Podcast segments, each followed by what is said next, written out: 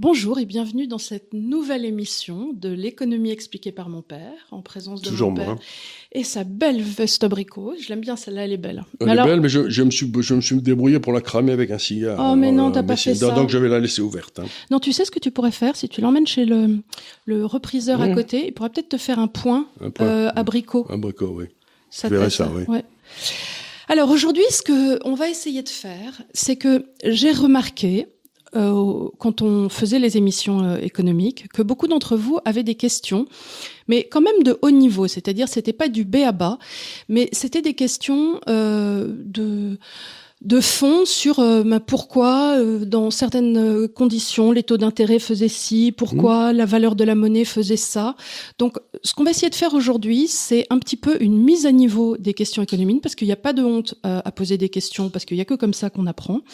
Donc ça va nous faire revoir certains concepts fondamentaux. J'espère que je vais pouvoir répondre. dis. Mais j'espère que tu vas pas répondre parce que je lui donne jamais les questions à l'avance.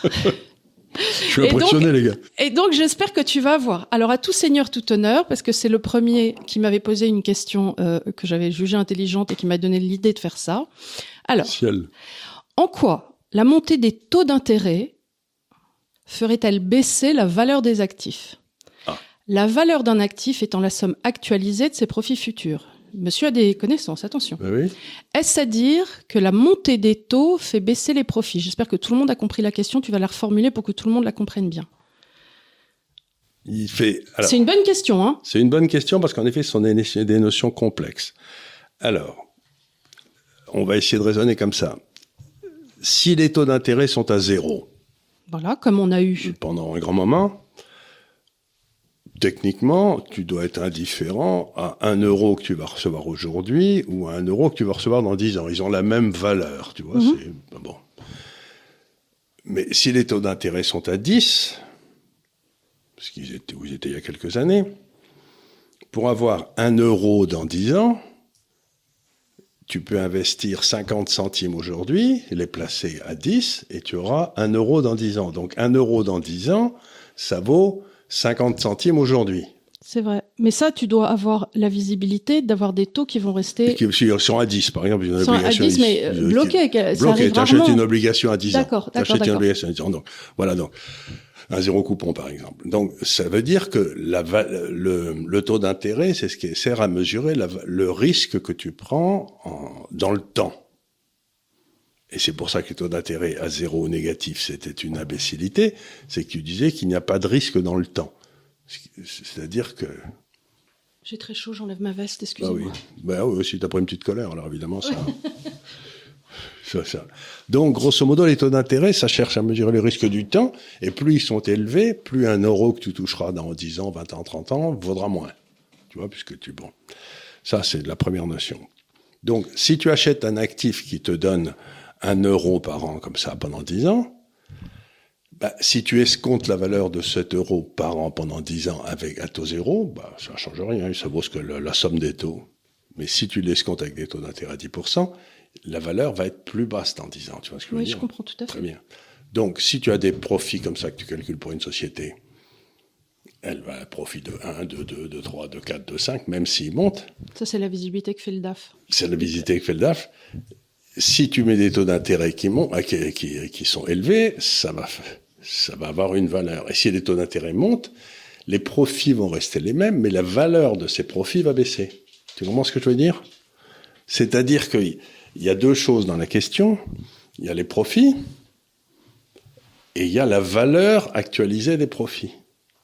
Et là, ce, qui, ce que j'essaie de dire, c'est que ça fait pas automatiquement les taux d'intérêt élevés, ça fait pas automatiquement baisser les, profits. Ça peut, par exemple, dans l'immobilier, hein, mais ça, veut, ça fait certainement baisser la valeur actualisée des profits. C'est pour ça que quand les taux d'intérêt montent, souvent les marchés des actions ont tendance à se péter la gueule parce que ben, euh, ben on s'attend pas à ce qu'il y ait une hausse des profits très forte et donc euh, ben, automatiquement la valeur de ces profits baisse. Tu as juste la valeur des, des profits actualisée au taux d'intérêt. C'est ce qui se passe. Voilà. J'espère que j'ai répondu à la question. Je mais pense. Ouais, ouais. Hum, Voilà. Alors, euh, une autre question d'une très gentille dame. Bonsoir, ch- chère famille Gave. J'ai un peu honte de ma question, il n'y a pas. En quoi l'inflation en France ferait baisser la dette du pays et de l'État? La mort du rentier avec l'inflation, j'ai compris, mais la baisse de la dette, je suis perdu, et pourtant je m'accroche pour comprendre. Bon, ben écoutez, on va essayer d'expliquer ça. Euh, mettons que... Attendez, je réfléchis une seconde là, parce que je cherche une façon simple de l'expliquer. Euh, les impôts. Bon. Ça suit à peu près ce qu'on appelle le PIB nominal. C'est-à-dire, mettons que le gouvernement français prenne 40% d'impôts sur la richesse créée en France. Bon, alors si le, si le PIB est, à 100, il va prendre 40. Tu vois, bon, très bien. Si le PIB est à 200, il va prendre 80. Puis on passer de 100 à 200, mettons. Mais elle, la dette, quand il a emprunté à 100, il va rembourser à 100. Hmm. Tu vois ce que je veux dire? C'est emprunter 100 en dette, tu, on va pas te faire rembourser oui, non, on va 200. Pas rembourser 120 ou Donc si le PIB... Sauf si tu l'as prévu dans le contrat, mais bon... Non, euh, voilà. Mais si le PIB passe de 100 à 200 et que la dette passe de, de reste à 100, eh ben avec euh, les 80, il pourra payer beaucoup plus facilement sa dette qu'avec les 40. Donc l'inflation, c'est une façon pour l'État de rembourser en monnaie de singe. C'est-à-dire qu'il il dit, je vous ai emprunté 100 et ces 100 valaient, euh, ça vous permettait d'acheter 10 trucs comme ça. Mm-hmm. Ben maintenant, les 100, ça vous permet d'en acheter que 5. Voilà. Mais lui, en attendant, il continue à percevoir ses impôts sur les 200. Tu vois ce que je veux dire? Donc, c'est une façon de... Et alors, pour, que cette gentille personne comprenne, il y a eu un roi de France qui était Philippe le Bel et qu'on a appelé le roi faux monnayeur parce que je crois qu'il a dévalué quelque chose comme 12, 12, ou 13 fois dans sa vie, enfin pendant son, son royaume, sa, royauté. Et ce qu'il faisait, c'est qu'à l'époque, vous empruntiez euh, en livre, je crois, je sais pas, de la livre tournoi, je sais plus quoi, il empruntait un livre, et la livre avait un, poids d'or. Donc elle disait, euh, dans une livre française, vous avez, je sais pas, 6 onces, 3, grammes, ou je sais pas quoi. Bref, il n'était pas les grammes, c'était autre chose. Bon. C'était des, onces, non? Ça avait peut-être des, des, des, onces, ça s'appelait même des onces avoir du poids, je crois. C'était un drôle de truc. Et donc, et puis ensuite, ben, euh, il empruntait ça, et puis il disait, puisque c'était la monnaie officielle, ben, la livre tournoi, maintenant, il y a plus, il y a plus trois onces dedans, il y en a deux. Mm-hmm. Et donc, il, faisait baisser la valeur de l'or. Donc, il remboursait avec de moins en moins d'or la même dette. Mais au fur, au fur et à mesure du temps, les, les, les souverains, euh, ils rognaient les pièces. Donc, ça, c'était les gens qui rognaient les pièces. C'est une autre façon de le faire. C'est une autre façon de le faire. C'est-à-dire qu'au début, tu avais des, des, des, des sols qui faisaient euh, un certain poids, on va dire 6 grammes, et tout à coup, ils en faisaient plus que 3,5. Parce que tout le monde rognait un petit peu pour faire de la poudre d'or et refaire de l'or avec. Mais ça, c'était le, c'était le particulier qui essayait de se protéger. Tandis que là, c'est le gouvernement qui détermine euh, souverainement le poids d'or qu'il y a dans sa monnaie. Tu penses bien Alors c'était donc la façon de, de c'est ce qu'a fait l'Empire romain pendant toute ça, juste comme ça qu'il a fini par couler, parce qu'à la fin il y avait plus rien dans la monnaie, quoi, donc ça valait plus rien. Et donc voilà, c'est une façon, c'est tu empruntes dans une monnaie et tu te débrouilles pour que la valeur de cette monnaie baisse, donc ça veut dire que tu dois rembourser moins. D'accord. Encore une fois, j'essaie d'expliquer aux gens que l'inflation, c'est pas la hausse des prix, c'est la baisse de la valeur de la monnaie. monnaie. Et autre chose aussi, euh, le, problème, c'est que euh, dans l'inflation, les gens comprennent euh, systématiquement aussi hausse des prix, alors que l'inflation monétaire est la cause de la hausse la cause. C'est pour ça qu'autrefois, en bon français, quand les gens y comprenaient quelque chose, on disait que l'inflation, c'était la hausse de la quantité de monnaie. Mais ça l'est toujours. Ça l'est toujours. En, bon français, l'inflation, c'est la... De, bah, Sauf que par déviation, maintenant... Déviation, maintenant, on appelle la hausse des prix l'inflation. Mhm. Donc l'inflation cause la hausse des prix. Voilà. Alors attends, ça c'est un peu technique. Euh, oui, alors, mm, mm. celle-là, elle est un peu dure, mais euh, on y va, de Gabriel. Je n'ai jamais compris pourquoi la hausse des taux directeurs ont un impact sur les taux que les banques font aux entreprises et aux ménages. Hmm. Du fait que les banques commerciales créent la monnaie, elles ne l'empruntent donc pas. Alors oui, oh là, c'est balèze ça. Euh, alors on va essayer d'y aller un peu. On va faire d'abord les taux. On va faire les taux. Alors les taux directeurs, imaginons qu'une... Bon, les taux directeurs, c'est les taux auxquels une banque commerciale peut emprunter à la banque centrale si elle est en difficulté de trésorerie. Mhm. Tu vois, donc. euh, par- et donc, si les taux. dir- euh, Si, si, euh, c'est donc. C'est le taux, quasiment le taux minimum auquel quelqu'un peut emprunter dans le système. Le taux directeur, tu vois, c'est. Donc, euh, si la BNP a besoin d'argent, elle va voir la Banque de France, et la Banque de France lui prêtera au taux. Et la BNP peut avoir, peut avoir besoin d'argent parce qu'elle a prêté trop d'argent. Et Elle a une crise de liquidité, donc elle a besoin de, de- qu'on lui fasse. Qu'on bon, c'est ce qu'on a fait par exemple pendant la crise de de Lehman Brothers. Là. Donc, grosso modo, le taux directeur, c'est le taux auquel les, les banques empruntent et personne ne peut emprunter moins cher. Donc, si le coût le plus bas de l'emprunt monte, ben, ça, te- par ricochet, c'est le taux auquel tout le monde va se brancher là-dessus, parce que tu peux pas avoir un taux de marché qui sera inférieur au taux directeur. C'est pas possible, parce qu'à ce moment-là, si tu veux, tout le monde euh, emprunterait taux-là et se mettrait au taux directeur, tu vois. Donc voilà, c'est donc une, la banque dit, c'est un message qu'envoie la banque en disant que le temps va coûter plus cher. Donc, bah, ah bah, si le temps va coûter plus cher, je vais augmenter mes prix, quoi. C'est un, c'est taux régulateur. Moi, en bonne théorie économique, il y aurait, selon ce bon Milton Friedman, buvons un coup, euh, il n'y a pas de raison qu'une banque centrale existe et il n'y a pas de raison qu'on ait des taux directeurs. Mais enfin, tu pourrais tout à fait imaginer que ça se fait un taux de marché et que les banques se prêtent entre elles et tout. Mais bon, on peut, on peut, on peut en discuter. Mais voilà, c'est le taux le plus bas. Voilà. Donc la banque centrale dit qu'à son avis, les taux vont monter. Elle t'envoie un message. D'accord. Elle t'envoie un message. C'est euh, c'est un ballon. Alors, attention, on est tous échauffés, donc là tu vas pouvoir y aller, c'est comme une question difficile. Bonjour Monsieur Gave, pouvez-vous expliquer le mécanisme suivant? Comment la relation de Fischer Irving Fisher, d'accord et la déflation Oui. peuvent-elles influencer les décisions d'investissement dans les obligations d'État? Ah oui, mais ça, j'ai beaucoup travaillé là-dessus. Sécurité, qui me rembourse quand tout est en stand-by? Alors, j'espère que tout le monde va suivre parce que là, euh, on est Oh. dans le dur. On est dans le dur. Alors, on va essayer d'expliquer. Ça, tu as beaucoup travaillé dessus. Ouais. Fischer, vous avez écrit un bouquin chez Gafcal il y a quoi 5 ans maintenant ouais. Très bon bouquin. J'ai pas tout compris. Surtout que Il c'était a- alors pour ceux qui euh, veulent, euh, pour ceux parmi les, les auditeurs qui voudraient en savoir plus et qui lisent l'anglais, mais ça a sans doute été traduit par en français. Il y a un article remarquable qui a été écrit donc par Irving Fisher, économiste américain des années 20 et 30 jusqu'à 40, euh, qui était d'ailleurs le professeur de Milton Friedman. Euh, et qui- un coup. buvez un coup et qui s'appelle. C'est le Charlie Bingo. le- oui, ça s'appelle le- le- The Debt Theory of Great Depression. Def- defla- deflation, Deflation. deflation. Donc la théorie de la déflation par la dette.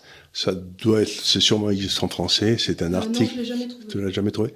C'est un article qui a été écrit en 1934 que vous trouvez dans Econometrica, mais vous tapez de la théorie de la déflation par la Enfin, dette. après, je te dis ça, peut-être que l'Institut Copé ou quelqu'un l'a Oui, traduit, mais... tout- euh, oui, voilà. Donc, qu'est-ce qu'il dit? Il dit quelque chose de très intéressant. Il dit quand vous avez un boom, les gens empruntent pour acheter dans le boom. Tu sais, les actions montent, t'achètes les actions, ça tu peux que gagner, tout va bien. Et donc, à ce moment-là, ce qui se passe, c'est un peu ce qu'on a dans l'immobilier en ce moment à Paris d'ailleurs. Tu as une augmentation de la dette très forte, et cette dette, elle est convertie en une valeur de l'immobilier qui monte. Donc, toi, si tu as acheté ton immobilier il y a 10 ans, c'est monté, mettons, ça a monté de 50%, ta dette est restée la même, donc tu t'es enrichi par la hausse de l'immobilier par rapport à ta dette. Tu, vois ce que je veux dire? Mais imagine maintenant que ton immobilier se mette à baisser fortement et, que tu viennes d'emprunter. Tu as emprunté à 100, ton immobilier au 100. Et puis d'un seul coup, ton immobilier tombe à 50. Mais ta dette, elle est toujours à 100. Et donc, le prix du remboursement devient absolument, c'est comme si ton immobilier avait littéralement doublé. Bah. Tu vois, ton, immobilier a littéralement doublé. Et donc, à ce moment-là, c'est pas le service de la dette, c'est de pas te payer les intérêts qui te tuent, c'est le remboursement du principal à la fin. Et ça entraîne ce phénomène, quelque chose qui s'appelle un écroulement de la vitesse de circulation de la monnaie. C'est-à-dire tout le monde se met à épargner comme un rat pour être capable de rembourser cette pauvre dette. Et avec l'accroissement de la vitesse de la vitesse de circulation de la monnaie, c'est l'équation d'Irving-Fisher, c'est la masse monétaire multipliée par le nombre de fois où elle tourne dans l'économie. La vélocité. La vélocité qui est égale au prix que multiplie les quantités, c'est-à-dire au PIB. Donc si V s'écroule, PQ, c'est-à-dire, c'est pas le PIB, c'est le, c'est le, le, le PIB nominal, s'écroule. S'écroule. Et c'est ça qui crée une dépression. Donc, ce qui crée une dépression, c'est le remboursement. On l'avait fait ça, euh, on l'avait fait, on, l'a fait bien entendu euh, quand on parlait du Japon. Oui, voilà, c'est ce que voilà du Japon. Dans mois passé, ce qui est arrivé au Japon, l'immobilier a entraîné une déflation une parallèle. déflation parallèle. Et donc, euh, et à ce moment-là, pour qu'est-ce qui se passe à ce moment-là? C'est que vous avez un truc qui se passe, c'est que dans un pays normal où le pays n'est pas trop endetté, le seul actif euh, qui à ce moment-là monte, c'est une obligation d'État, parce que l'État, puisqu'elle est à 100, comme je l'ai expliqué tout à l'heure, qu'elle reste à 100, ben euh, elle, elle monte en valeur parce que les gens ont de plus en plus besoin d'avoir des trucs qui baissent pas, quoi. C'est donc donc l'obligation d'État devient le placement refuge. C'est pour ça qu'il y avait un vieux proverbe français, comme le 19e était assez déflationniste quand même, qui disait qui paie ses dettes s'enrichit. Oui, oui. Parce que c'est vrai. Dans une, dans une inflation, c'est le contraire, mais dans une déflation, c'est vrai. Quand les prix baissent, qui paie ses dettes s'enrichit. Ben c'est ça. C'est le vieux, c'est le c'est ce que dit, dans le fond, qui paie ses dettes s'enrichit. C'est le truc d'Irving Fisher, quoi. C'est des boucles compliquées, mais c'est à peu près ça. Bah écoutez, voilà, j'espère que la question vous aura, la réponse à la question vous aura, vous aura plu. Moi, euh, m'intéressait, donc c'était, c'était velu. Attention, ça continue. Donc c'est un jeune homme qui s'appelle euh, Gigi Luxembourg. Bon. Est-il Moi, possible je Gigi Lamoretto, mais c'était. Arriva Gigi Lamoroso. Bonjour. Est-il possible que Charles explique ce qu'est un credit crunch au niveau bancaire? Crise de 2008, impossible de financer des habitations baisse de l'immobilier. Ainsi que le risque que les banques ont si les épargnants investissent dans des obligations slash treasury. Alors, le credit crunch, c'est un truc qui est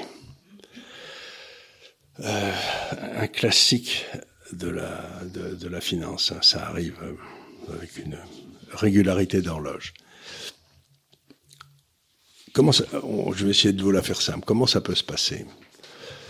Euh, vous, vous, avez, imaginez que le, les banques soient comme un réseau de neurones. Tu sais, tout, elles sont toutes reliées les unes aux autres, elles se prêtent de l'argent, hein, tu vois. Ouais, la société. C'est pas imaginer, c'est ce qui se passe. C'est comme ceci se passe, etc. On l'a vu cet hiver, oui. euh, quand euh, il a commencé à y avoir un petit peu du rififi à cause des banques voilà. euh, qui avaient pris un levier pas possible dans la Silicon Valley. Voilà, et, et, tout, et le, tout s'arrête. Voilà. Alors, qu'est-ce qui se passe? Voilà. Qu'est-ce qui se passe à ce moment-là? Imaginez que l'une de ces banques, les Lehman Brothers, saute. Alors, il y a toute une série de banques qui avaient des crédits chez Lehman Brothers, qui avaient prêté de l'argent parce que Lehman Brothers. Donc, le système, le neurone, le, le neurone bancaire, c'est des banques qui se prennent les unes aux autres. Certaines sont débitrices, certaines sont créditrices. S'il y a une des banques débitrices qui saute, les banques créditrices ont immédiatement une réaction. Elles vont dire, mais je prête plus à personne. Oui, déjà. Dans, puisque c'est comme ça. Puisque c'est comme ça, j'arrête tout. Et puis alors celui-là, là, il a une sale tête là. Lui, il a pas l'air d'être en très bonne forme parce qu'on sait à peu près qui sont les banques qui sont un peu douteuses. Donc à celles-là, elles n'ont plus un rond. Mmh. Et alors elles, elles peuvent plus se refinancer. Et à ce moment-là, elles peuvent plus prêter de l'argent à leurs propres clients. Et je vais vous donner un exemple. Quand il y a eu l'histoire de de Lehman, de Lehman, à l'époque, j'étais allé faire un tour à Singapour où j'étais j'ai à côté de Hong Kong. Enfin à côté, c'est pas si à côté que ça, mais enfin. Et les gars m'expliquaient donc qu'ils achetaient toutes leurs matières premières agricoles à Singapour, ils en ont besoin, en Australie. Oui, par bon. logique. Et ils payaient. Euh, voilà, ils payaient en dollars US. Ouais. Par l'intermédiaire des banques de Singapour, qui avaient des crédits avec des, des, des banques US. américaines qui leur prêtaient des dollars US, et ils payaient les Australiens avec des dollars US. Ouais, bon, ouais. Très bien, puisque beaucoup des matières premières sont payables en dollars. Je l'étais, ça le fera de moins en moins. Mais quand il y a eu l'histoire de Lehman Brothers, les banques américaines, pendant à peu près six semaines, ont refusé de prêter à toute des dollars à toute banque extérieure. Oui. Donc les banques de Singapour se sont retrouvées marron comme devant. Ben, elles n'avaient pas de dollars. Elles ne savaient pas qu'elles avaient un problème. Elles avaient plein de pognon. Hein, mais les, les banques américaines. Ouais, elles n'avaient plus de liquidité. Elles n'avaient pas, de, elles avaient pas, il y avait pas les dollars, on les trouvait pas. Et donc, ils pouvaient plus acheter la bouffe en Australie. Oui, c'est quand même embêtant, ça. Ben, je te crois, je te ils Ça a dû les énerver un, un chouïa. Donc, j'ai dit, ils ont trouvé des tas d'astuces, etc. Ils ont fait appel à la Banque centrale qui avait des réserves de change, etc. Enfin, ça a dû les enquiquiner un moment. Mais, ils étaient, mais c'était très, très embêtant. Et ça s'est passé dans toute l'économie mondiale. Donc, alors que l'économie mondiale allait bien, tu as eu une espèce d'arrêt net tout s'est arrêté parce que plus personne ne pouvait plus financer rien puisque tout se finançait en dollars. Mais ça, tu l'avais déjà expliqué et tu avais dit aussi que ça avait participé euh, du fait que euh, la Chine aussi, qui, a vécu ce, ce, crédit crunch de 2008, euh, se disent bah, écoutez, on va essayer de pas se remettre dans cette position parce que c'était pas depuis, la Chine n'arrête pas d'avoir tout le monde. On dit si on faisait des commerces entre nous, on donne en monnaie quoi. Voilà, en tout cas de proposer l'alternative afin de pas avoir cette dépendance. Et malgré tout, parce que c'est ce que tu dis souvent, la Chine cherche pas à remplacer le dollar en tant que devise du monde, parce que eux, c'est des commerçants, ils n'ont pas du tout envie de faire le gendarme. Ce qu'ils veulent, c'est qu'on leur foute bien la paix et qu'ils puissent commercer. Ils puissent commercer, et donc ils disent aux gens, ben, comme moi, je vous achetez mes produits dans ma monnaie, puis vous me mes produits dans la vôtre, et puis on solde à la fin de l'année, quoi. C'est et donc ça a été euh, la première grande alerte sur le dollar US. On s'est rendu compte que dans le fond, le dollar US dépendait, puisque un dollar, ça paraît curieux, mais ne peut pas être en dehors des États-Unis. Donc ce qui se passait à l'époque, pour reprendre mon exemple, c'est donc les Australiens avaient des comptes en dollars dans une banque américaine, aux États-Unis. Les Singapouriens avaient une, des comptes en dollars, peut-être dans la même banque américaine, pour ce que j'en sais, aux États-Unis aussi. Et puis d'un seul coup, ces banques américaines ont décidé, ben non, on vous bloque ça. Hum. Et ben, tu te retrouves en culotte courte, quoi. Et c'est pour ça que tout le monde est en train, c'est pour ça que les briques sont sont en train de. Vous voyez, la crise a eu lieu en 2008, on est de 2022 et on commence à voir arriver les solutions de cette crise de 2008 parce que tu changes pas un système monétaire en cinq minutes. Hein. Oui, c'est incroyable. C'est une complexité. Euh, c'est. Tu sais, c'est comme les bateaux euh, qui, qui changent, qui dégazent ou qui changent de. Ah ben, ça, prend des euh, kilomètres. ça prend des kilomètres avant d'arriver à faire un virage. pour faire tourner un, grand, un, grand, un grand tanker, si tu veux, il te faut une journée, quoi. Mmh. Voilà, donc c'est un peu... Un peu la même chose. Il y a une espèce d'inertie dans les phénomènes économiques dont les gens se rendent pas compte. Ça prend un temps fou. Pour ça qu'on voit un homme politique qui dit, moi, je vais faire redémarrer l'économie en trois mois. Je me dis, bon, encore un qui a tout compris, quoi. Bah, non, le rigolo. Ça, tous les deux jours, on nous explique que le pic de l'inflation vient de le, mais en fait, nous allons, de... le pic de l'inflation qui veut passer, c'est encore une arrêt. Parce que si le pic de pétrole, la thèse que développe ton frère, il a pas tort, c'est que maintenant, euh, ce que va faire, euh, ce brave euh, Poutine, c'est qu'il va. Euh, ce brave Poutine est, colloquial, hein, ça n'est pas. ça ne veut pas dire que c'est juste un. c'est que maintenant, il va instrumentaliser le pétrole. Oui s'il veut maintenant nous mettre en difficulté bah, en Europe, et ça commence, il est passé de 70 à 90. Donc il va maintenant se débrouiller pour que le prix du pétrole monte, ce et qui fait que notre taux, et, et, hop, nos taux d'inflation vont passer au travers du toit, et ce brave le maire, qui est un autre brave, aura, aura, l'air d'un couillon. Enfin, ça c'est pas nouveau. Il non, non, bah non, il faut prendre un ticket là. Il faut, faut, faut, vraiment, voilà quoi. Voilà. On est fatigué. Hein. On n'a pas le cul sorti des ronces quand même globalement. ça c'est le moins qu'on puisse dire. Écoute, hein, parfois on est désespéré. C'est pour ça qu'il faut rester de bonne humeur et s'entourer de gens bien. Alors, écoute, la question numéro 7. Pourquoi, euh, te demande le roi Yass, pourquoi une monnaie déflationniste est-elle considérée comme un problème, un poison? Je fais référence au Bitcoin, là. Hmm. Est-ce que la fin de l'étalon or était vraiment une mauvaise idée? Aurions-nous pu atteindre une croissance similaire avec cet étalon or? C'est deux questions intéressantes, la seconde étant plus historique. Donc la première, pourquoi une monnaie déflationniste est-elle considérée comme un problème? Ben Pour une raison très simple, pour laquelle que j'ai, que j'ai expliqué tout à l'heure, c'est que si tu emprunté dans une monnaie et que ça valait 100, la contre-valeur de ce que tu achetais avec ce que tu avais emprunté, c'était 100. Et si maintenant la monnaie est montée en pouvoir d'achat et que ça vaut 200, et toi, ben comment tu vas rembourser? C'est-à-dire que la monnaie déflationniste, ça ruine tous ceux qui ont emprunté. Ça fait le bonheur des rentiers ça fait le bonheur des rentiers. Et donc, ça, la, monnaie déflationniste, ça, tous ceux qui utilisent la dette, à moins d'avoir une rentabilité phénoménale, euh, sautent. Mm-hmm. C'est euh, euh, c'est ce qu'on voit tout le temps. Et la deuxième question, qui est celle donc de la de l'état j'avais, c'était amusant parce que j'avais posé cette question justement à Milton Friedman. Je lui avais demandé mais pourquoi, qu'est-ce que vous avez contre la or Il m'avait dit rien. mais on, on peut faire mieux. We can do better. We can do better. Et je, bon, je me suis dit, oui, après tout, oui. Et en effet, si on n'avait que des banques centrales raisonnables, et surtout si on interdisait aux banques centrales de se parler les unes aux autres, Ça, tu et de, peux faire, pas. et de faire toute la même chose en même temps, c'est-à-dire qu'il faut, dans un monde normal, tu aurais des banques centrales qui géreraient des monnaies de façon compétitive, tu vois, dans la concurrence. Mmh, Alors elles se débrouillent pour essayer de bloquer les taux de change, bloquer les taux d'intérêt. Oui, mais ça, c'est parce que c'est parce qu'on s'est retrouvé avec des banques centrales particulièrement connes avec depuis la BCE. C'est vrai que si on avait que des pays qui étaient gérés un petit peu, je sais pas, comme la Suisse, la Suède et ainsi de suite, chacun fait ce qu'il veut. chacun fait ce qu'il veut, elles auraient peut-être à cœur justement pour leur industrie euh, d'être compétitives en Euh, monnaie euh, et, de faire en moment, Il y a sorte. peut-être des moments où une monnaie serait haute, l'autre serait basse, Voilà, puis après ce serait disant bon bah moi je lance mes exportations, je vais baisser ma monnaie ou je fais Voilà, un voilà, effort sur ça. Donc, pour- donc, si on avait un monde compétitif à ce moment-là, on n'a pas besoin en noir. Mais à partir du moment où les banques centrales essaient de créer un cartel en bloquant les taux de change et les taux d'intérêt, à ce moment-là, si tu veux, c'est euh, ça t'amène l'inflation, ça t'amène la technocratie, ça t'amène tout ce que tu veux.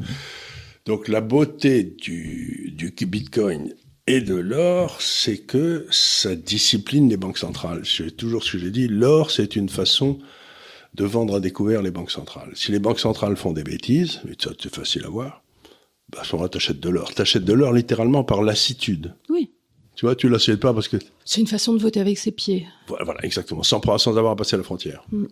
C'est une façon de voter avec ses pieds. Et tout le monde peut pas aller vivre en Suisse. Hein. Non, non, non, ils veulent pas. C'est des égoïstes. C'est des gros égoïstes, ils nous laissent pas venir. Alors, euh, question numéro 8 de Solaros.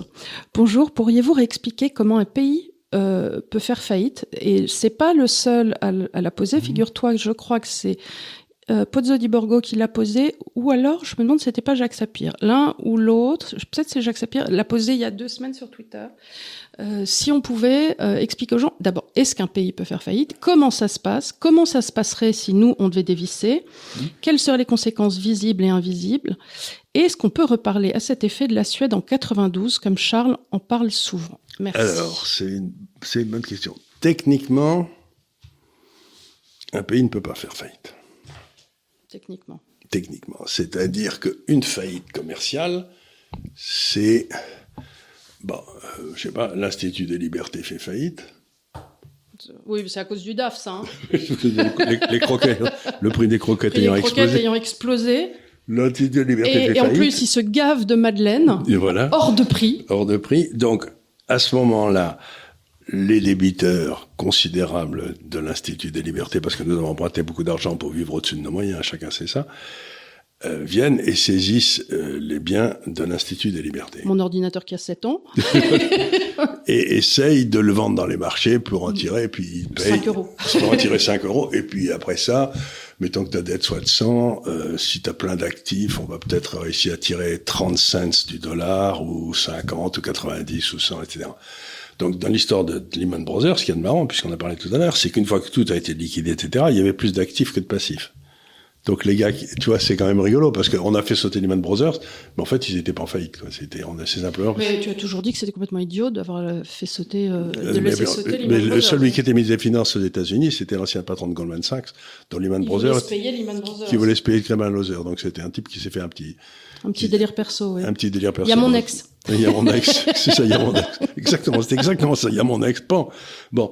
Donc, un une société, on sait comment traiter. Mais si un pays n'honore pas ses dettes, tu vas pas envoyer des canonnières, tu vas pas envoyer des, euh, des troupes, tu vas pas aller saisir les biens, tu vas pas occuper le pays. Bah, euh, L'Angleterre, euh, ils allaient passer quand même, avant que Thatcher n'arrive en période Ah oui, non, mais à ce moment-là, tu peux appeler. Il y a Le ce qui FMI. s'appelle. ils a- Oui, à ce moment-là, tu fais appel à quelqu'un qui s'appelle le FMI, le Fonds monétaire national, avec la compétence de Christine Lagarde? euh, à Christine, Christine Lagarde ou de Strauss-Kahn, et tu. euh, ce que tu fais, c'est qu'à ce moment-là, le FMI, contre des prêts qu'il consent au pays pour passer cette- ce moment difficile, prend le contrôle de la politique économique du pays. C'est-à-dire que tu n'as plus aucune autonomie, tu n'es plus euh, souverain. Ta monnaie, ton, ton- tout ça, c'est géré par euh, le FMI qui dit bon, vous allez augmenter les impôts, vous allez faire, les pauvres vont payer beaucoup plus parce qu'il y a beaucoup plus de pauvres que de riches, etc. Tu vois, donc des- des- des- toujours la même politique qui est débile, qui marche jamais. Mais enfin bref. Donc à ce moment-là, ça veut dire que tu perds toute souveraineté. Et quand je prends l'exemple, par exemple, de l'Argentine, ceux qui souffrent toujours dans les dans les les, les, les banqueroutes étatiques, allez, je sais pas comment on peut les appeler, c'est toujours ceux qui ont des, des soit, soit du cash dans leur banque, Mhm. soit des obligations D'État de l'État. Oui, parce que bah, ça va ça va à zéro ou ça va. Ça va À la rigueur, tu peux avoir des obligations d'un autre État. ah si, tu, En à ce moment-là, faillite. tu, tu, t'entre- tu, tu, tu achètes des obligations suisses, par exemple. Voilà, c'est ça. Ou suédoise. Ou suédoises, ça vaudra toujours quelque chose. Mais souvent, ces pays, avant d'arriver à la faillite, ils te mettent un contrôle d'échange. Bien évidemment. pour de te, pour empêcher que tu sauves tes billets à toi. Donc euh, c'est pour ça que souvent j'ai dit dans ces dans ces médias- dans ces réunions ici là, c'est j'ai dit il vaut mieux dans ce cas-là avoir des actions parce que les gars qui avaient des actions en Argentine, au Venezuela, au Zaïre, j'en sais rien, ben elles elles, euh, elles, elles montent, tu vois. C'est, euh, mhm. Oui, elles sont, elles sont elles sont elles sont Bah, elles dépendent de la valeur schumpeterienne de la société. Donc, imaginons, tu as, as des actions de L'Oréal, les gens continuent d'acheter de la teinture pour cheveux et du dentifrice. Voilà, et Donc, puis, euh, voilà, tu elles t'en montent ça. actions. Alors il y aura peut-être un pet au moment où il y aura la dévaluation ou tout ça. Mais Oui, mais les gens consomment toujours, euh, Toujours Unilever, même chose. Donc il y a une espèce de valeur internationale de L'Oréal qui fait que c'est indépendant de la monnaie française, quoi. Tu vois. Bien sûr. donc les seuls qui s'en sortent. Dans... Et à ce moment-là aussi, l'immobilier se ramasse souvent une énorme gamelle parce que ben il y a, il y a beaucoup de dettes sur l'immobilier, donc il y a beaucoup de. Bah, surtout que là, on a une. Et on là, se le traîne- gouvernement bloque les prix aussi. on se traîne une dette pas possible parce que avec les taux zéro, avec les effets de levier. C'est fou ce euh, qui s'est passé. C'est fou, il y a une dette qui traîne. J'ai, je connais un gars qui connaît très très bien l'immobilier en France. Il me dit que la situation est dramatique et qu'on peut commencer, si on arrive avec un peu de cash, à faire des affaires extraordinaires d'un type qui, est, qui en ce moment est pris à la, à la- qui est des des gars qui sont pris à la gorge et qui, tu peux acheter littéralement quelque chose qui vaut 1000 avec 100, quoi. Parce que si tu, si- Ah, à ce point-là, ah oui, il dit que ça commence à être, ça euh, commence à être comme en 36. Ça, ça- ça- voilà, ça commence à aller très bas. C'est-à-dire qu'il y a des gens qui sont, qui ont, Bah, C'est-à-dire que effectivement, si tu as la banque aux fesses et qu'on va saisir euh, bah, va euh, ton domicile et ainsi de suite, tu, tu liquides. Tu liquides. Et il y a eu tellement de leviers avec des gens qui, qui faisaient effectivement du Airbnb ou qui essayaient de, de retourner un voilà que je c'est ce qui arrive toujours. Bah, je, l'appart- la maison de Paris, vous l'avez acheté un peu comme ça à l'époque, on l'a acheté à des marchands de biens qui avaient sauté, oui. qui avait sauté. Euh, littéralement à la barre du tribunal de commerce, ça c'était en 92, je crois, ou je sais plus quoi. Oui, c'est ça, au Euh, moment. C'était au début des folies de tricher, ça, oui. Voilà, C'était au bout des trichés. 92-93. 92-93, après la réunification allemande, au moment Voilà. des, des folies de tricher. Bon, donc, oui, une nation ne peut pas faire faillite, mais ceux qui ont prêté à cette nation peuvent faire faillite. faut se souvenir que les grandes Oui, faillites... mais ceux qui ont prêté à cette nation, c'est nous tous, parce qu'on nous a bourré d'obligations d'État. Bah oui, d'abord les citoyens, ça veut dire, mais il faut se souvenir que par exemple, l'une des plus grandes faillites bancaires de l'histoire, c'était les banques italiennes. En, quand Philippe II, Philippe II, c'était sous, avec François Ier, c'était vers 1520 par là. D'un seul coup, l'Espagne, qui ne pouvait pas faire faillite puisqu'il avait toute sa mine d'or qui arrivait avec plein d'or, bah, Philippe II, il a décidé de pas payer. Ouais, parce alors, que- les- parce que, parce que, parce que, parce que- Parce voilà, parce que, eh ben, toutes les banques italiennes ont sauté, ça a été un bain de sang, quoi. C'était une des grandes crises bancaires de l'histoire. Donc, Philippe II, la royauté espagnole, elle a continué noblement. Euh, Surtout qu'ils étaient en Espagne. Euh, il était en Ça Espagne. passe- se passait bien, merci beaucoup. C'est- C'était mieux, et puis ils continuent à recevoir de l'or. Mais alors les banques espagnoles qui avaient prêté, les banques italiennes qui avaient prêté, euh, ils ont tous fait faillite. Donc, un État peut pas faire faillite, mais ceux qui ont prêté à l'État peuvent tout à fait faire faillite. Et d'ailleurs, dans le portefeuille idéal, on vous recommande urbi et orbi de n'avoir rien Qui touchent à l'État qui français. touche à l'État français. Voilà. Alors, question numéro 9. Euh, on revient un petit peu sur la Chine. Euh, que pense Monsieur Gave des risques encourus sur des investissements en Chine si d'aventure une tension militaire intervenait entre ces pays et les USA, l'exemple russe n'étant pas sans m'alerter? Bah, on a eu une grande conférence à Londres hier, euh, pour, pour ma vraie société, GAFCAL, où il y avait à peu près 300, 300 institutions de la City qui étaient là. On a, on a fait parler notre bureau de Pékin, etc. Alors, confrontation militaire États-Unis, euh, États-Unis ou euh, voilà la Chine, hein. oui, mais États-Unis-Chine, est-ce que c'est probable? Je voudrais. Bon, les États-Unis sont en guerre à peu près de façon ininterrompue depuis. euh, Depuis à peu de choses près, le, le, le président Bush le père. C'est-à-dire qu'ils sont, ils sont, ils sont, ils sont. Bon. Je ne crois pas à une, euh, à une, à une attaque des États-Unis ou à ce que les- la Chine attaque Taïwan, parce que les Chinois ont comme stratégie militaire toujours, depuis très longtemps,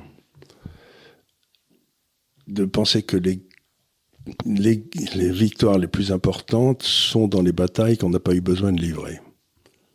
C'est-à-dire que il faut savoir qu'en cinq, dans les avant le 19e siècle, oui, le 19e, la fin du 19e, pendant 500 ans, la Chine n'avait jamais eu une guerre. C'est pas un peuple guerrier, ils détestent la guerre, ils attendent que le fruit tombe comme eux. Pourquoi je dis ça? Parce que je regarde les États-Unis aujourd'hui et je vais vous donner quelques chiffres qui me laissent absolument pantois. Je, je, je, ne suis pas sûr que je les comprenne moi-même, hein, donc je vais vous expliquer. Le PIB américain, mettons, est 30 000 et quelques milliards de dollars. Bon, 30 000 milliards de dollars, c'est ça. C'est tellement gros que je sais plus. Le remboursement de la dette qui arrive à échéance dans les 12 mois qui viennent, hein, c'est 7500 milliards de dollars. 700 000 milliards de dollars, c'est monstrueux quoi. À ça, il va s'ajouter un autre déficit budgétaire qui va être de 250, donc ça te fait à peu près 10 000. C'est-à-dire que les et euh, le, le, service de la dette aux États-Unis est en train de passer au-dessus du budget de la défense et du déficit de la sécurité sociale. Je vous, les dépôts bancaires aux États-Unis, la totalité des dépôts bancaires, c'est 20 000 milliards de dollars. C'est-à-dire que ce que les États-Unis vont devoir faire, c'est si l'étranger ne finance pas, il va falloir que la moitié des dépôts bancaires aille à servir le, à, à, à, faire tourner la dette américaine. C'est même pas envisageable, quoi. C'est même pas. Donc, les États-Unis arrivent maintenant dans une telle impasse budgétaire qui, mais qui est incompréhensible, si tu vois ce que je veux dire. Ça atteint des tels niveaux que c'est qu'ils vont devoir couper dans des dépenses. Et les, les, trois dépenses dans lesquelles ils peuvent couper, le service de la dette, ils peuvent pas. Parce que sinon, bah, ça s'appelle faire faillite. Hein. Le deuxième, c'est la Sécu. Essaye de te faire élire. Et le troisième, c'est la, la dépense militaire. CQFD. Donc je crois que les États-Unis, maintenant, vont décider que ben peut-être euh, ils vont arrêter de faire la guerre à tout le monde, surtout si par hasard euh, ils perdaient en, en Ukraine. Ce qui veut dire à terme, je fais très attention à ce que je dis parce que ce que je dis c'est peut-être peut-être ça veut dire que les États-Unis vont cesser de protéger militairement l'Europe parce que ça coûte la peau des fesses.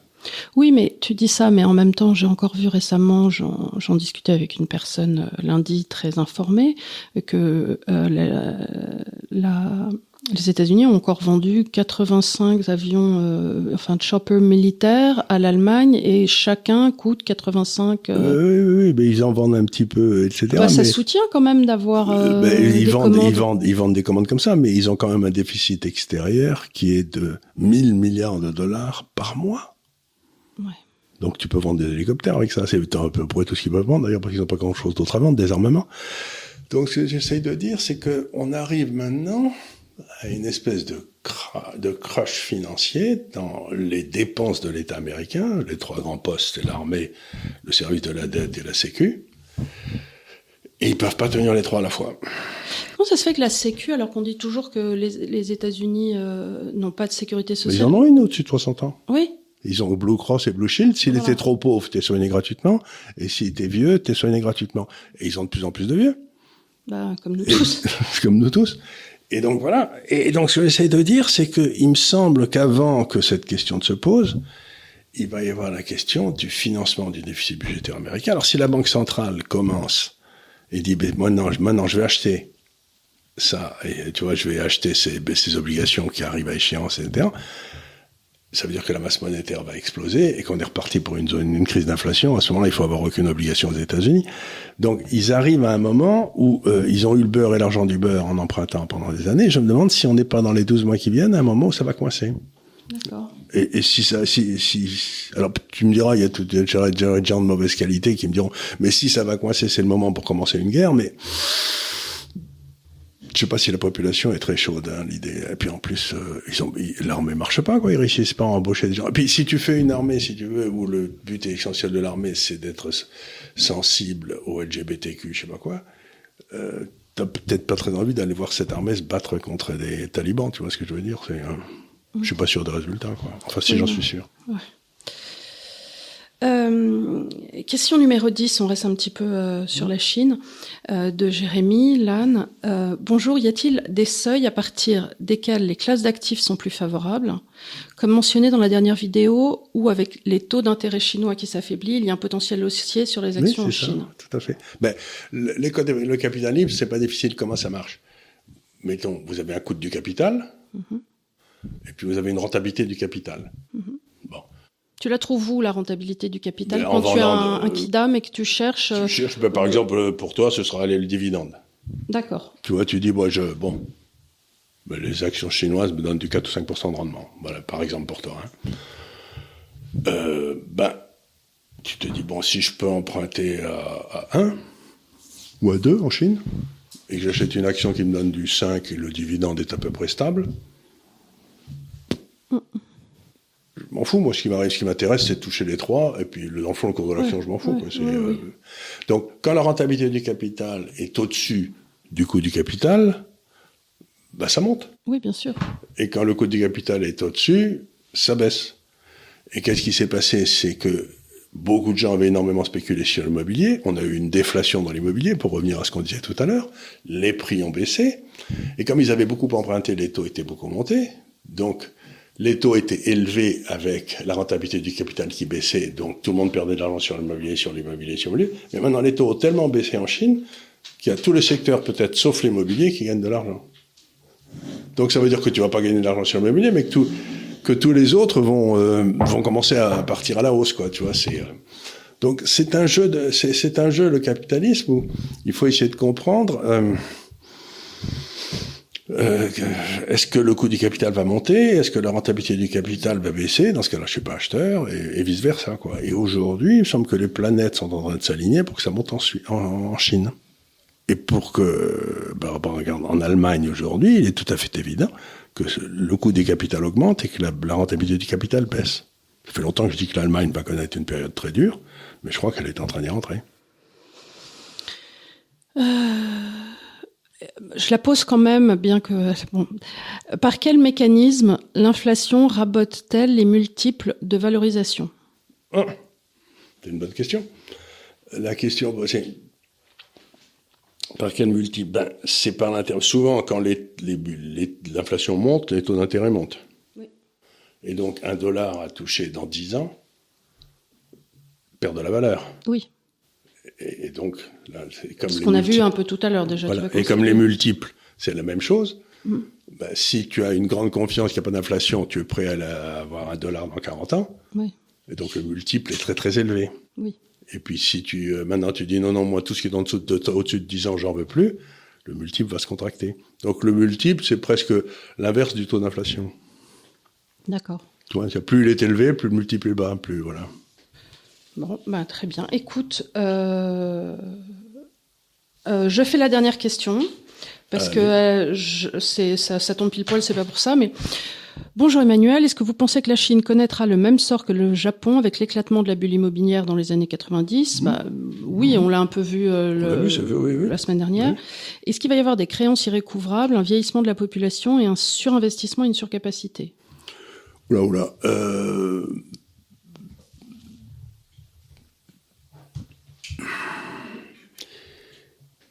On, rappelle que la semaine dernière, on avait expliqué le cycle, de Juglar, euh, Aftalion aussi. Donc, euh, pour expliquer que ce qui arrivait, c'était en fait euh, une sorte de crise parallèle. C'est une crise qui a eu lieu dans un secteur très consommateur de capital, qui est en train de se terminer. Maintenant, la question essentielle pour la Chine, c'est Bon, on a eu ces investissements en infrastructure gigantesques. Ils ont fait plus d'investissements en infrastructure que, enfin, je veux dire, ils ont fait en 20 ans ce que nous, on a fait en 150 ans, quoi. Donc, une espèce de boom d'infrastructure gigantesque. Et donc, ils ont développé une industrie de l'infrastructure très puissante et qui maintenant est un petit peu inemployée. Donc, si j'ai raison dans mon analyse que l'océan Indien va boomer, ils vont avoir besoin de ces gens-là, vont avoir besoin de gens qui savent faire de l'infrastructure, et personne ne sait mieux le faire que les Chinois. Donc, ce qui pourrait empêcher le syndrome japonais, c'est... C'est le développement dans les pays adjacents. Le, le développement ce qui permettrait un développement de la consommation chez eux. Aussi, bien sûr. C'est-à-dire ce que, ce que dit Louis. Et c'était ce qu'on avait commencé à voir avec la, les fers Belt and Road. Voilà, c'est ça. Ils l'ont fait, ils l'ont fait à l'extérieur. Mais alors, il faut bien se rendre compte que les Chinois aujourd'hui, ils sont passés de la campagne à la ville. Ils, ils vivent dans des appartements qui sont pas très grands. Donc, il va falloir qu'ils, au début, pendant qu'on bâtissait les investissements, il y avait besoin de capital spending, enfin des investissements pleins. Mais maintenant, ce qui va se passer, c'est quand ils sont dans leurs appartements qui sont pas très grands, on va passer probablement, ils vont pas acheter beaucoup de voitures, ni de trucs comme ça, ils vont acheter des services. Ils vont aller au restaurant, ils vont faire des voyages. Ils vont venir acheter des sacs Vuitton. Ils vont venir acheter des sacs Vuitton. Donc, pour que ça marche, il faut que le, le le, la balance dans l'économie chinoise passe de l'investissement en capital vers les services.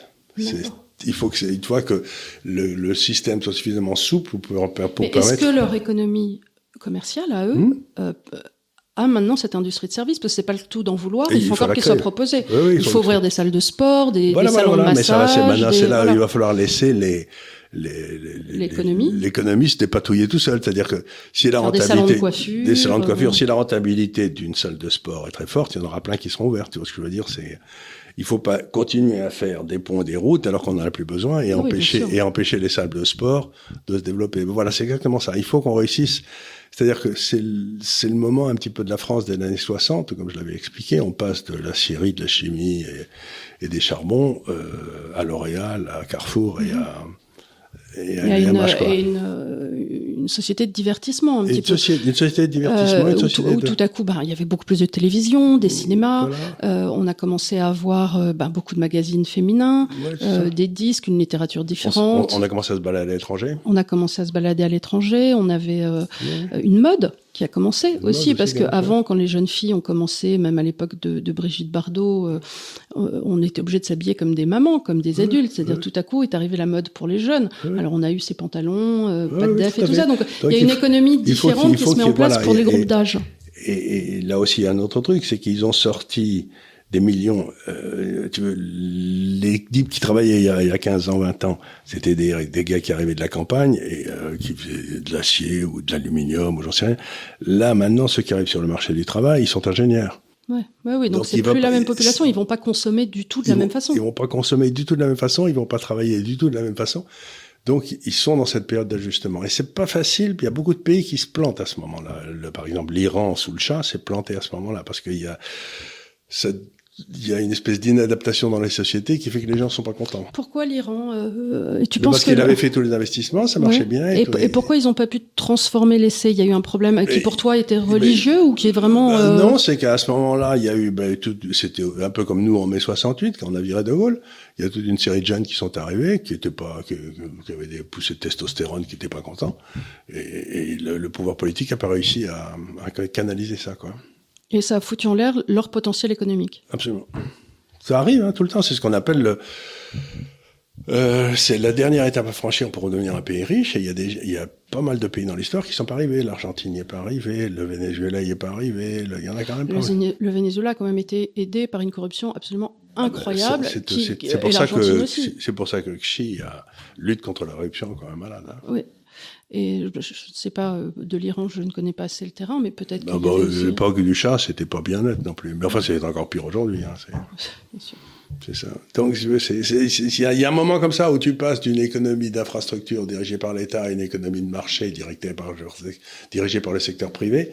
Ça correspond souvent à un moment aussi où il faut un peu plus de liberté.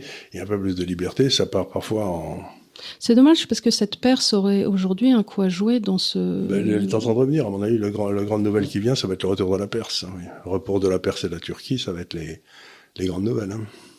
Il faut que je relise des bouquins d'histoire. Oui, oui. Voilà, écoutez, euh, j'espère que cette petite mise à niveau de début d'année scolaire mhm. euh, vous aura intéressé. J'ai l'impression de refaire les probabilités un petit peu remarquables. Tu sais, on, on nous faisait alors les développements avec les parenthèses, les voilà. Donc, euh, on a revu un petit peu euh, nos essentiels. Mmh. on a fait un bon petit tour. On a fait un bon petit tour. Et alors, il va falloir essayer de.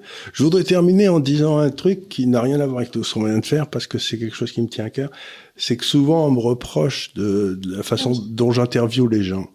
D'abord, je suis pas du tout un intervieweur professionnel. Hein, ben alors, alors, je vais vous raconter mon expérience des 4 ou 5 dernières années où j'ai commencé dans ce, dans ce truc qui était nouveau pour moi. Alors, il y a d'abord une personne comme Anis Lajnev, qui est un type étonnant, c'est-à-dire que il est extraordinairement créatif. Et donc, quand il me parle d'économie, il, il, il, me rappelle euh, Blaise Pascal, vous savez, qui était un mathématicien de génie, et à 6 ans, il avait réinventé la géométrie d'Euclide avec des ronds et des bâtons, quoi. Vous voyez ce que je veux dire? Et donc, ce qui me fait rigoler avec Anis Lajnev, c'est quand il me parle, il me parle d'une théorie qu'il a développée et qui se trouve elle celle d'un grand ancien d'il y a deux siècles. Et donc je me marre en lui disant ah ben attends, attends. donc je l'interromps pas. J'essaye de lui dire non mais ce que vous avez pensé c'est très bien. Ça a été pensé par un ancien donc ça c'est c'est ce que j'appelle interrompre amicalement quoi.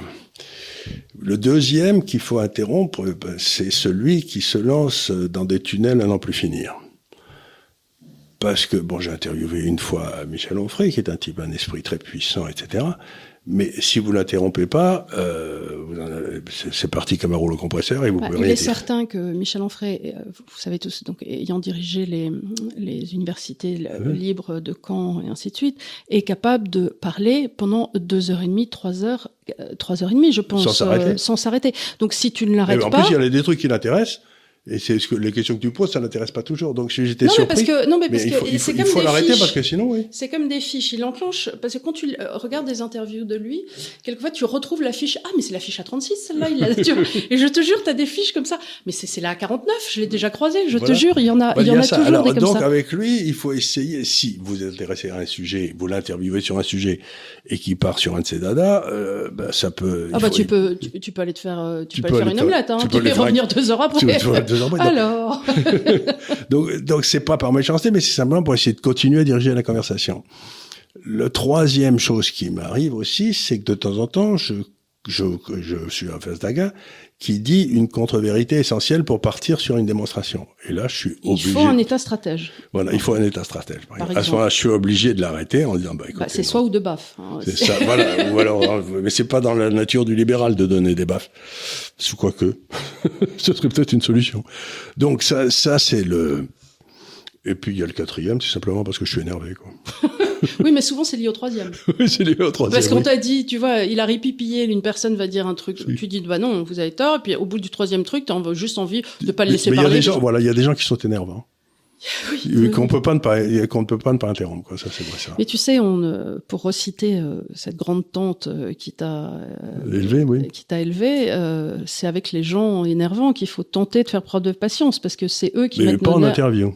Oui, oui, c'est vrai. Dans un dîner en ville, soit, et encore. Et encore, tu le fais pas, maman rentre une fois sur deux en disant Tu as gueulé sur tout le monde, tu étais insupportable Tu as laissé personne parler Ça, c'est pas vrai. Ça, c'est pas vrai. Bon. Voilà. Donc, Non, voilà, je voulais expliquer un petit peu que c'est pas facile d'interviewer. Et que ça dépend beaucoup du... euh, Il faut, pour être un bon intervieweur, il faut avoir un bon interviewé en face. Mais c'est comme a- jouer au tennis. C'est comme jouer. Voilà. Il y a des types qui jouent, qui crapotent, qui sont, qui te font mal jouer. Bah, Il y a des gens euh, qui te font très bien jouer comme, euh, comme Anis, donc ils montent à la volée, tu montes à la volée. Ouais, ouais, ouais. Tu as Michel Onfray qui te fait du landel, il est en fond de cours, il est en fond de cours, il est en fond de cours. Toi, tu veux faire une volée, tu dis les gars, quand est-ce qu'on fait un jeu intéressant? Parce que sinon, on va faire du fond de cours tout le temps. Et puis, tu as les mecs qui te mettent des, qui te mettent des, des, des nets, euh, des, des filets tout le temps, et tu te dis, je mais Qui font m'emmerde. des balles, des balles Des molles. balles qui- molles, tu reviens, t'as un truc. Tu dois réexpliquer un truc que tu as expliqué dix fois et que tout le monde sait. Tu peux donc, pas, voilà, tu fais, tu t'as donc- plus envie de jouer. voilà. Il y a des gars avec qui t'as pas envie de jouer, c'est ça. Voilà. Et ça se voit.